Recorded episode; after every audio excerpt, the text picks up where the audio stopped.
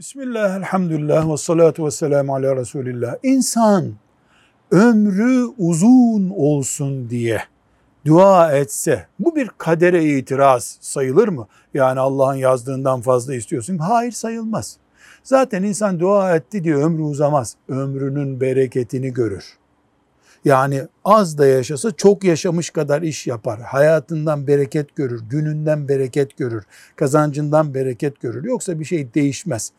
Resulullah sallallahu aleyhi ve sellem uzun ömür duası yapmayın diye bir uyarıda bulunmadı. Bu bir kadere itiraz değildir. Allah'tan bereket istemenin değişik bir yoludur. Velhamdülillahi Rabbil Alemin.